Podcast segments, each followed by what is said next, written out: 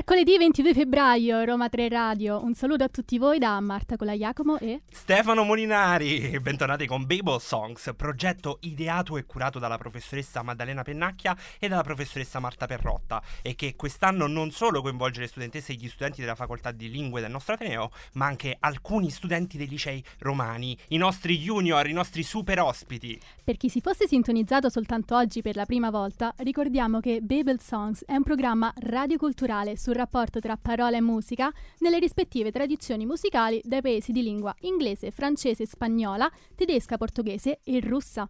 Noi siamo la redazione anglofona e oggi vi faremo immergere nel mondo della musica anglo-americana. Marta, che dici? Siamo pronti per presentare il tema della, por- della, della puntata di oggi? Ma certo, Stefano, il titolo della puntata di oggi è Young Rebels, una puntata all'insegna della rabbia e della ribellione. Una cosetta tranquilla. Oggi niente camomille, Marta. Oggi saremo noi la vostra caffeina post pranzo. So cosa vi state chiedendo, però. Nel 2023, quando tutto è stato sdoganato, si può essere ancora dei ribelli? Ebbene sì, non solo si può essere ribelli, ma abbiamo proprio bisogno di ribellione. Oggi vi presenteremo degli artisti e dei brani, tutti del XXI secolo, che in qualche modo hanno affrontato un gap generazionale e che con la loro ribellione hanno aperto le porte al futuro, al cambiamento, all'inclusione. Pensiamo alla necessità sempre più urgente di contrastare le discriminazioni legate all'identità, che sia esse di genere, classe, razza, etnia o politica. E pensiamo anche a movimenti quali il Black Lives Matter, al Me Too, fino alle rivendicazioni LGBTQ. Oggi vi faremo una fotografia del nostro tempo, della nostra generazione, ascoltando pezzi che in vario modo declinano questa rabbia del nuovo millennio. Perché essere ribelli non è più una necessità, no, è, oggi è una priorità. E dunque partiamo dalla canzone che più di tutti ha saputo descrivere questo nuovo potentissimo sentimento. E signori e signore, lo sentite? Questi sono i Linkin Park, Numb. Eccoci ritornati. Allora, Marta, Numb è un pezzo di storia della musica. È, è proprio la voce della mia generazione, i millennial, che, che però non è la tua, e questo mi fa sentire effettivamente così vecchio. Però ti posso dire, te li porti bene questi 72 anni, eh? È tutto merito del mio chirurgo plastico. Me lo fai conoscere allora un giorno. Numb, singolo estratto dall'album Meteora, pubblicato nel 2003, si fa portavoce della rabbia adolescenziale di un'intera generazione. La canzone ha superato il miliardo di visualizzazioni su YouTube e Spotify e si colloca in cima alla Billboard statunitense, con oltre 800.000 copie vendute. Il testo tratta di un autentico conflitto generazionale, dal quale i giovani escono stanchi e spesso sf- frustrati. I primi versi di questa canzone sono veramente evocativi, infatti dice I'm tired of being what you want me to be, feeling so faithless, lost under the surface che significa sono stanco di essere quello che voi volete che io sia. Mi sento senza speranza, perso sotto la superficie. Don't know what you're expecting of me. Put under the pressure of walking in your shoes. Non so cosa vi aspettate da me. Voi che volete a tutti i costi che ci mettiamo nei vostri panni, messo sotto la pressione di, di fare il vostro stesso percorso.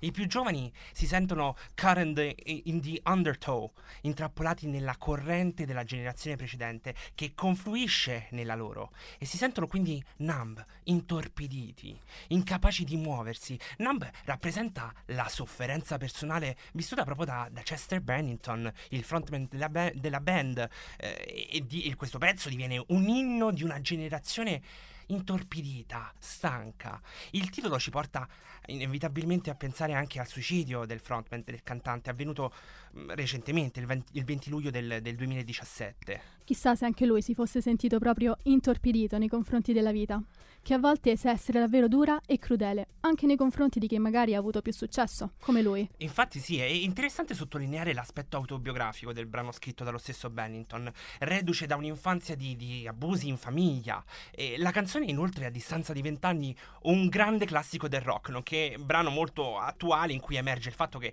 ribellarsi sembra essere proprio l'unica via d'uscita per far sentire la propria voce e le proprie idee, senza però essere, essere giudicati dal mondo esterno che, che risulta essere sempre più ostile. Ma l'ostilità non è solo fuori le mura domestiche, anzi, spesso, come abbiamo visto, è proprio l'ambiente familiare. C'è una canzone che tratta proprio di questo, sai? L'artista è una ribelle per eccellenza, allora bando alle ciance. Questo è Family Portrait di Pink.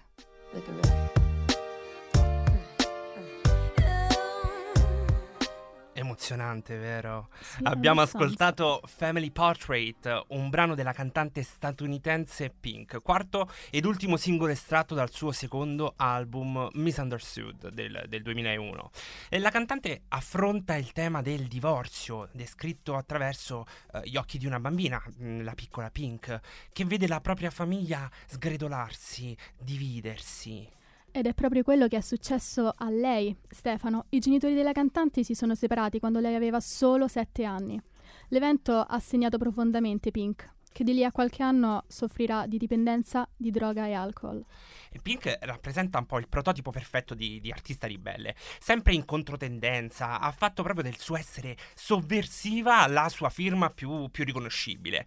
Anche in questa canzone possiamo notare tutta la rabbia giovanile che, che appartiene ai, ai figli Grew Up in a World War III, nati in una, in una guerra che non gli appartiene ma, ma che riguarda loro in prima, in prima persona. E infatti Pink canta Can we work it out? Can we be a family? Possiamo trovare una soluzione, possiamo essere una famiglia. I promise I'll be better. Mommy, I'll do anything. Prometto che sarò un- una persona migliore. Mamma, farò qualsiasi cosa. Un grido disperato e molto toccante, che apre gli occhi anche a tutti quei genitori che non si rendono conto del male inflitto sui loro stessi figli.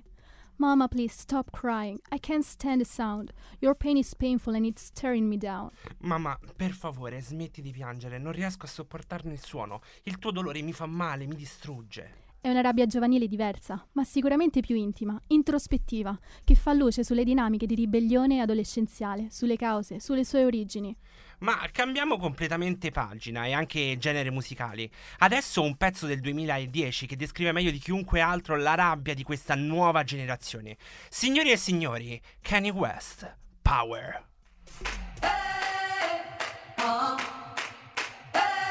Eccoci ritrovati. Qui stiamo ancora muovendo la testa a tempo, eh. Eh sì, eh sì.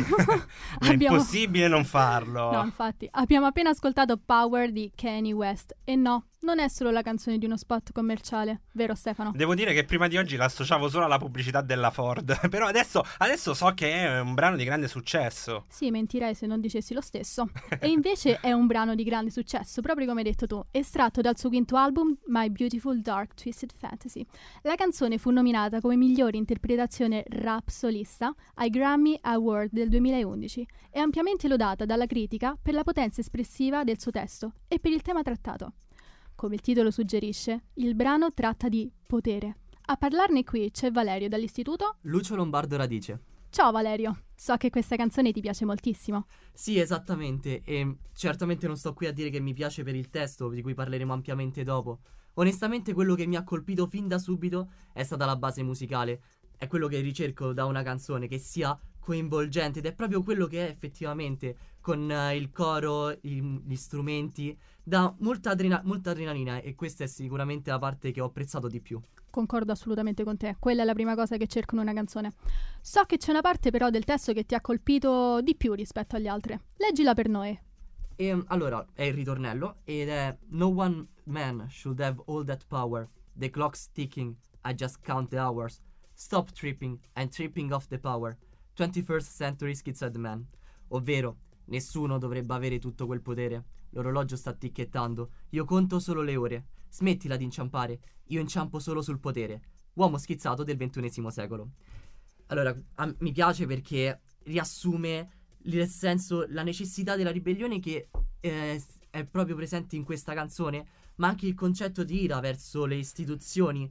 Però non solo, infatti io ho, pensato quando ho fatto ricerche che si riferisse a, un avve- a un accaduto di, qualche, di un anno prima agli NTV. Dove- Raccontacelo perché qualcosa ricordo, però non ricordo benissimo. Sì, sicuramente ha fatto molto scalpore. Kanye, appunto, magari sentitosi investito da tanta potenza, dalla propria fama, si è preso la libertà di salire sul palco proprio mentre Taylor Swift eh, stava venendo premiata come per il miglior video femminile. E secondo Kanye, lei non si meritava quel premio. Lo meritava Beyoncé se non sbaglio, vero? Esattamente. E ovviamente l'imbarazzo generale che è aumentato solo quando Beyoncé è stata effettivamente premiata per il miglior video in assoluto. Ecco, in questa canzone io ho pensato che l'ira è rivolta anche verso se stesso e alla fama che ah, gli, ha, che lo ha, gli ha permesso, diciamo, di fare questa cosa e di cui lui si è sicuramente pentito. Infatti, questa canzone è anche considerata un riscatto dell'autore. Esatto, un, gran- un- Certo. un- un riscatto, un, uh, il grido di protesta del rapper e la sua rabbia nei confronti appunto di tutti quelli che sono i conflitti anche di stampo razzista del, del XXI secolo come, come cita la canzone e, lo enfatizza con, con delle parole graffianti tipico proprio dello slang americano di cui il testo è pieno e come dicevamo proprio all'inizio essere ribelli è una priorità imprescindibile oggi perché questo secolo ha un, diso- ha un bisogno disperato di di cambiamento e quindi eh, ne, ne abbiamo veramente bisogno e anche di redenzione possiamo dire dai Eh, possiamo passare anche al, al prossimo brano giusto? Certo, adesso passiamo da un fenomeno del rap ad un altro, l'outsider per eccellenza. Questa è Duckworth, lui è Kendrick Lamar.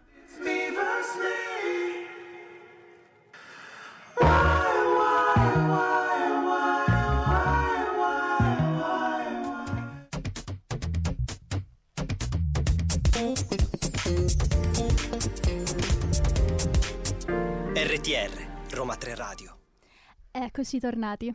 Possiamo dire che Kendrick è il rapper più influente della sua generazione, con ben 17 17 grammi nel salotto e una passione smodata per la libertà. Questa canzone era pazzesca. Che dici Stefano? Era veramente, veramente pazzesca. Hai utilizzato proprio il termine giusto, pazzesca. La canzone Duckworth, contenuta nel- nell'album Damn, uscito nel 2017. Kendrick racconta un passaggio fondamentale della sua storia, della sua storia familiare, eh, quello dell'incontro tra suo padre e il proprietario della casa discografica, della, sua, della casa discografica eh, che, che ha scritturato Kendrick Lamar, eh, tale Anthony Top Dog. Tiffit, ho detto bene? Ora seguimi bene, Marta, perché qua la storia è un po' complicata. Ti Allora, seguo. Uh, Top Dog rapinò il fast food in cui lavorava il padre di Kendrick, uccidendo anche alcune persone fra clienti e dipendenti, ma lasciando vivo proprio lui, suo padre. Perché risparmiarlo? Perché da giovane suo padre faceva parte della stessa gang, quindi arrivava, sai, ogni tanto gli portava un pezzo di pollo fritto, eccetera, eccetera, e quindi l'ha risparmiato. Scherzo del destino poi ha voluto, uh, qualcuno ha voluto che quell'uomo mettesse sotto contratto proprio Kendrick Lamar, il figlio della persona che aveva risparmiato, e fosse il principale artefice del successo del rapper. E il testo poi della canzone parla proprio di questo. E a presentarcelo oggi c'è il nostro amico Riccardo, da quale dicevo... Ascagnolandi. Ok, perfetto. Conoscevi già questo pezzo? Certo, sono abbastanza fan di Kendrick Lamar. Ah, perfetto. E appunto, ehm, Whoever thought the greatest rapper would be from coincidence, appunto parla di questo evento, È di come vero, è vero. questo mh, come il padre è stato risparmiato per una casualità, per Quindi una conoscevi già anche la storia che ha raccontato poi, raccontata da Kendrick Lamar. Sì, sì, e credo anche che sia giusto considerare, anche se è un po' egoistico, però considerarsi il miglior rapper del mondo, del, del momento almeno, e per le sue produzioni anche molto introspettive eh, riguardo i suoi problemi eh, di psicologia, di vita Certo, certo. e di come certo. è uscito appunto da, da una realtà del ghetto appunto di, di Compton, uno dei ghetti più famosi d'America. Certo. Poi lui nel testo comunque di questa canzone tratta proprio della storia. So che tu hai, hai voluto portare un, un- un frammento di questo testo. Leggicelo per noi, dai. Because if Anthony killed Ducky, Top Dog could be serving life while I grew up without a father and die in a gunfight. Appunto perché se Anthony avesse fatto fuori Top Dog si sarebbe fatto l'ergastolo mentre io sarei cresciuto senza un padre e magari ucciso in una sparatoria. È proprio vero, si parla appunto di, di coincidenze in effetti in, in tutto questo testo, coincidenze, segni del destino, eh, co- cose, cose che, che vengono da, da un piano più astrale, dai, mettiamolo in questo, in questo modo. Beh, diciamo che comunque la sua è una storia molto comune nella comunità afroamericana. Storie di gang, marginalizzazione sistematica, sono una realtà con cui bisogna fare i conti. L'idea alla base però non è quella di dimenticare o rinnegare il proprio passato, la propria storia, ma ribellarsi ad esso, al tranello della criminalità, perché siamo noi gli artefici del nostro destino. Anche chi è ai margini sociali può riuscire ad avere il successo che merita e Kendrick ne è la prova. È vero, e ne ha avuto un sacco di successo. E parliamo ancora di margini socia- sociali col prossimo pezzo. Due outsider che quest'anno ai Grammy hanno dato prova di essere dei ribelli vincenti. Loro sono Sam Smith, Kim Petras e questa è Annuli.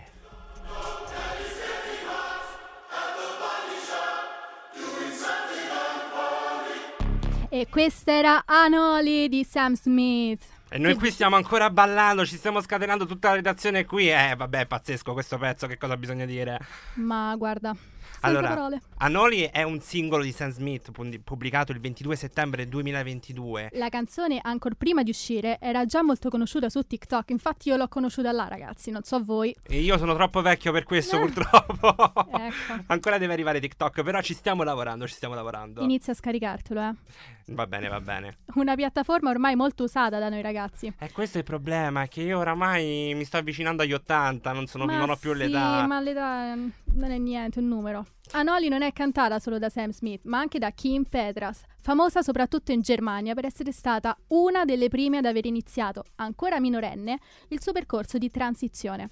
Da questa unione di voci e menti è scaturito un prodotto fresco e nuovo nel repertorio di Smith, che ha affermato di volersi allontanare dalle canzoni tristi e malinconiche, che hanno segnato l'inizio della propria carriera, in nome della sperimentazione musicale ed emotiva. Allora, ve la racconto così questa canzone, un po' sorridendo. Anoli ha per protagonista un marito infedele, insomma, che inseguendo i, i propri istinti si dedica ad attività ricreative, per così dire, extraconiugali.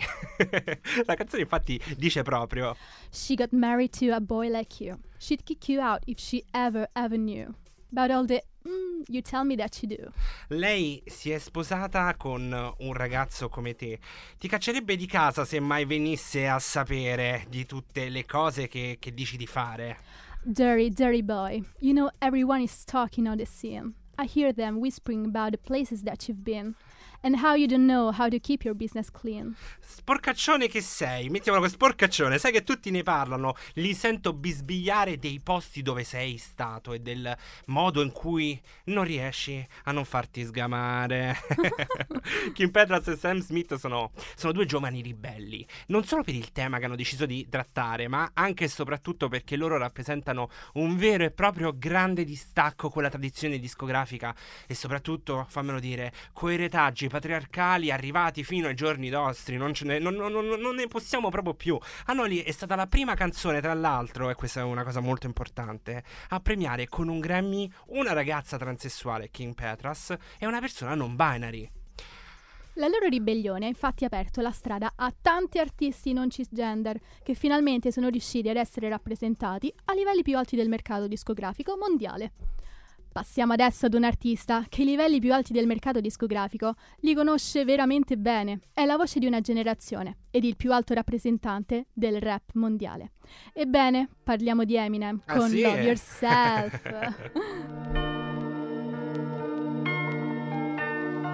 Io questa canzone l'ascoltavo nel mio vecchio MP3 quando ero solo un ragazzino e andavo in giro con l'autobus e le cuffiette nelle orecchie e dentro c'era Eminem, Lose Yourself. Guarda che anche io l'ascoltavo nell'MP3, eh. Ah, non siamo sì? poi così distanti. Ah sì, vabbè, allora. Ma appunto parlando di ribellione, no? di questo spirito di reazione alle frustrazioni, non solo interiore, ma, ma anche e soprattutto socio-economiche, non potevamo trascurare un classico proprio del rap dei primi anni 2000, Lose Yourself. La canzone pubblicata nel 2002 eh, è la colonna sonora del film del famosissimo film 8 Mile che eh, diciamo celebra il successo dell'artista che è riuscita a, è riuscito a farcela nonostante le difficoltà materiali della sua vita infatti Eminem ha vissuto per anni in un, in un pessimo quartiere di Detroit 8 Mile appunto e eh, prima di arrivare a firmare un contratto con il produttore discografico che tra l'altro è Dr. Dre quindi è famosissimo produttore discografico soprattutto di musica hip hop Il testo presenta un'impronta esplicitamente autobiografica e ruota attorno alla figura di Jimmy Rabbit Smith Jr., alter ego del rapper e protagonista del film. A parlarci del pezzo, una nostra amica che viene dal liceo. Giordano Bruno. Ciao Nur! Ciao a tutti. Ciao Nur! So che, anche, so che anche tu vuoi leggerci un estratto del testo. Sì, certo. Come mai ti è piaciuto questa così tanto questa canzone? Perché esorta a non arrendersi, a non prendere la distrazione e anche perché esprime mm, il coraggio ai giovani. Cioè, questi- ci sono dei versi che mi piace molto che esprimono pienamente lo spirito del brano. E Eminem dice: It's right, it's okay, I am gonna make it anyway, gonna make it. Can't give up now, I make it somehow. Fa tutto bene, è tutto ok, ce la farò in ogni caso, ce la farò, è come, Non posso arrendermi ora, in qualche modo ce la farò. È proprio vero, comunque, c'è proprio uno spirito di volercela fare a tutti i costi. E sempre nella, nella prima strofa leggiamo, ecco, tutto il disagio di Rabbit, quel senso di, di inadeguatezza che, che, gli impedisce addirittura di, di, pronunciare le parole durante le memora- memorabili battaglie rap a cui prende parte il film. E infatti adesso Nur ci legge il passaggio successivo che è veramente molto importante. There goes Rabbit. He's shocked. He's so mad, but he won't give up that easy. No, he won't have it. He knows. His world packs to, to these ropes. It don't matter. He's top. Ecco Rabbit, è inceppato, è arrabbiato, ma non si arrende facilmente. Lo sa, ha le spalle al muro, ma non importa, perché è un grande. La canzone è un inno al coraggio, che invita a non abbattersi di fronte alle difficoltà della vita, continuando a perseguire i propri sogni, anche quando ci sembrano impossibili da realizzare. Eminem è colui che guida la sommossa di una generazione sempre in lotta, che può perdere, sì, ma, ma mai, mai perdersi. perdersi. Cambiamo completamente atmosfera e tematica. E adesso voglio che tutti qua in redazione tirate fuori gli accendini perché il prossimo brano sarà super emotional, proprio impegnativo con il cuore. Noi eh. accenderemo le torce. Signore e signori, questa è Praying Kesha.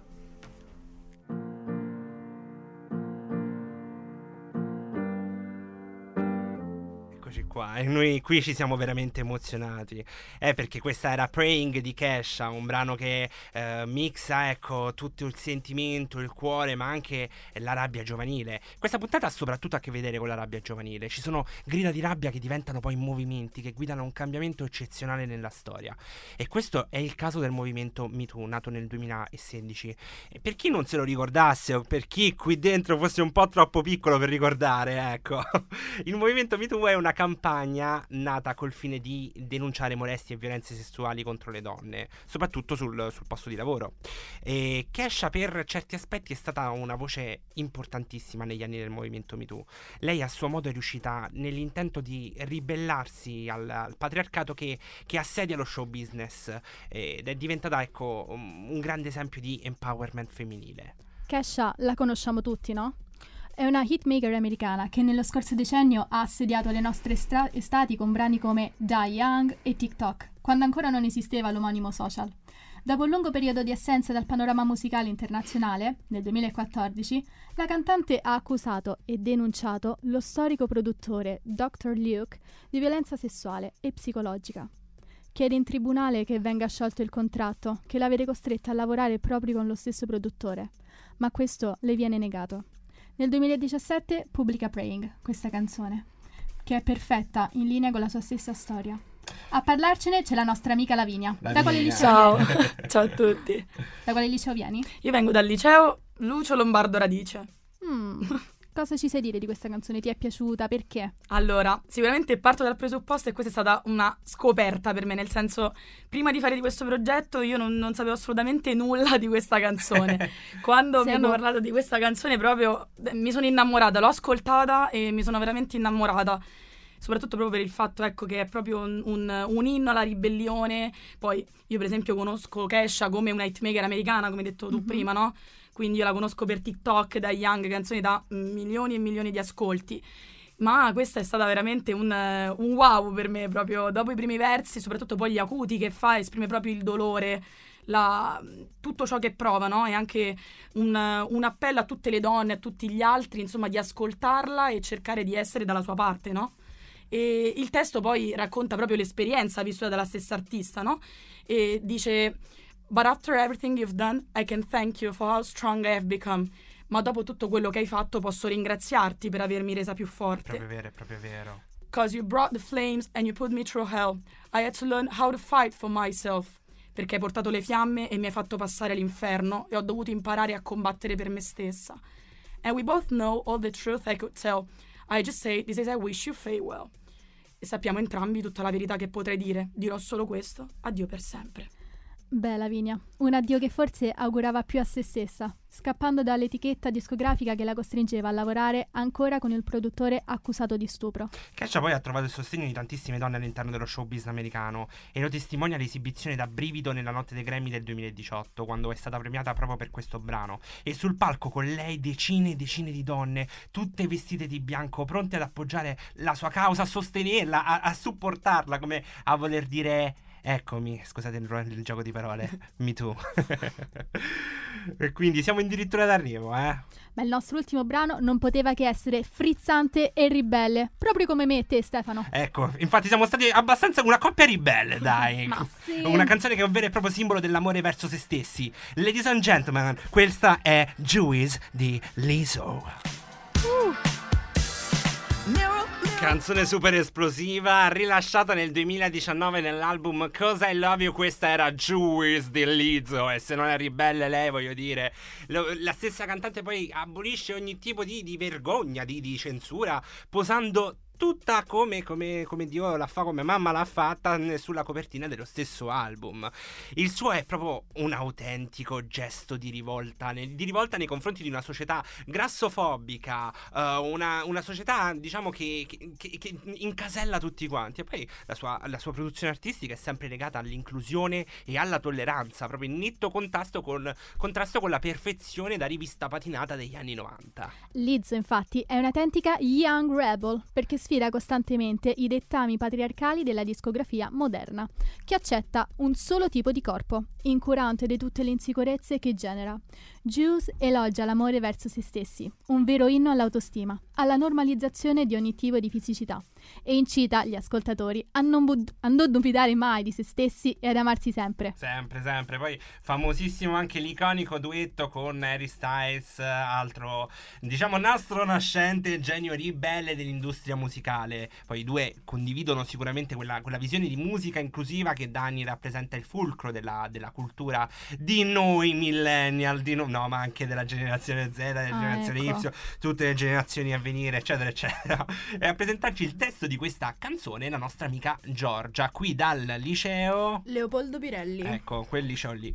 Ecco, anche tu hai ballato sulle note di questa canzone, vero? Assolutamente sì, cioè chi nel 2019 non ha ballato sulle note di questa canzone che non solo è così frizzante e esplosiva ma ci, ci insegna anche qualcosa di molto importante, ovvero quello di amare noi stessi e ce lo dice anche soprattutto nei primi, nei primi versi. Ci dice per esempio Mirror, mirror on the wall, don't say it cause I know I'm cute. Quindi specchio servo delle mie brame, ovviamente richiamando Biancaneve. Non dirlo, perché so che sono. perché già lo so di essere carina. Poi inizia ad invitare gli ascoltatori a non farsi mettere mai in ombra da nessuno. Vero, è vero. E dice: If I'm shining, everybody gotta shine. I was born like this, don't even gonna try. Se risplendo io, tutti attorno a me risplendono. Sono nato in questo modo, non devi neanche provarci. Fino ad arrivare al verso più eloquente di tutto quanto questo brano, che cita: No, I'm not a snack at all. Look, baby, I'm the whole damn meal. No, non sono affatto uno snack. No, guarda tesoro, sono un dannatissimo menù completo. Ma è un all you can eat lì, Ma esatto che menù completo. Insomma, eh, Lizzo canta, incarna, diciamo, perfettamente la rabbia di una, di una generazione stanca di, di sentirsi dire costantemente chi essere, cosa essere e anche quanto pesare. Lizzo è proprio l'esempio lampante di donna che non ha paura di dire quanto vale e, e che fa? Si ribella, si ribella a quella società ancora troppo cieca davanti, davanti a tanta luce. Siamo arrivati ai saluti, giusto? Eh sì, purtroppo siamo arrivati alla fine di questa puntata. Noi saremmo potuti andare avanti ad oltranza, non è vero Stefano? Assolutamente sì, anzi dico a Auriella, la professoressa Pennacchia, che ho portato anche il sacco a pelo, quindi se mai volessimo accamparci qui in radio sono già pronto. Ahimè Stefano, non si può. Ma spero di aver portato insieme a te un po' di sana ribellione nelle vostre orecchie. Prima di salutarci vorremmo ringraziare Auriella in regia, tutto il reparto tecnico lì dietro, vi voglio bene tutti quanti, eh, la professoressa Pennacchia qui a farci sentire tutto il suo sostegno, la professoressa Sabrina Vellucci, che ringrazio e saluto sempre, e tutta la redazione anglofona, tutti quanti. Ringraziamo anche i nostri meravigliosi super ospiti, i nostri junior che ci hanno tenuto compagnia questo pomeriggio. Ciao! Poi voglio fare un ringraziamento speciale a Marta per questo suo debutto qui con noi e di, di avermi fatto, fatto sentire anche un po' più giovane. dai. Visto, cioè, ho fatto un ottimo lavoro. Grazie vero, Stefano, grazie. ringrazio anche te. Allora mi raccomando, seguiteci su Instagram, Facebook, Spotify, SoundCloud, TikTok, tutti quanti i social network, anche online su radio.uniroma3.it, 3 scritto a numero, mi raccomando. Ehm, inoltre ringraziamo anche Unica Radio, la radio dell'Università di, di Cagliari, ascoltabile anche in DAB+, e eh, tramite app sul sito unicaradio.it. L'appuntamento con Babel Songs è per mercoledì prossimo, sempre alle 15, con l'aria ispanica, mentre noi ci risentiremo il 5 aprile allo stesso orario. Mi raccomando, non mancate! Grazie a tutte e a tutti, mi raccomando restate sintonizzati su Roma 3 Radio e 1, 2, 3 Ciao, mamma!